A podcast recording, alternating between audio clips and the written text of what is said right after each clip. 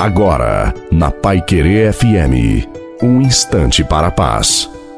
Boa noite a você, boa noite também à sua família. Coloque água para ser abençoada no final. Deixe que o Senhor Jesus haja em sua vida e em sua família. Se você tem de esperar pela mudança de alguém, talvez do seu esposo, da sua esposa, dos seus filhos, talvez também a sua situação econômica ou uma enfermidade, repouse sobre a situação, orando, orando, intercedendo. Não queira apressar as coisas. Você pode estragar tudo, não podemos antecipar os planos de Deus. Deixe que o Senhor haja. Não quero com isso dar uma receita de conformismo, de cruzar os braços. Temos que lutar.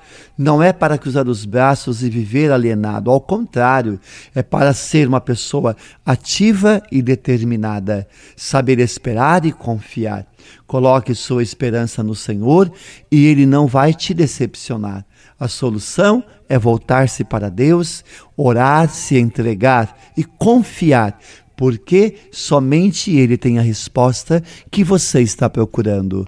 A bênção de Deus Todo-Poderoso, Pai, Filho e Espírito Santo desça sobre você, sobre a sua família, sobre a água e permaneça para sempre. Desejo uma santa e feliz noite a você e a sua família. Fiquem com Deus.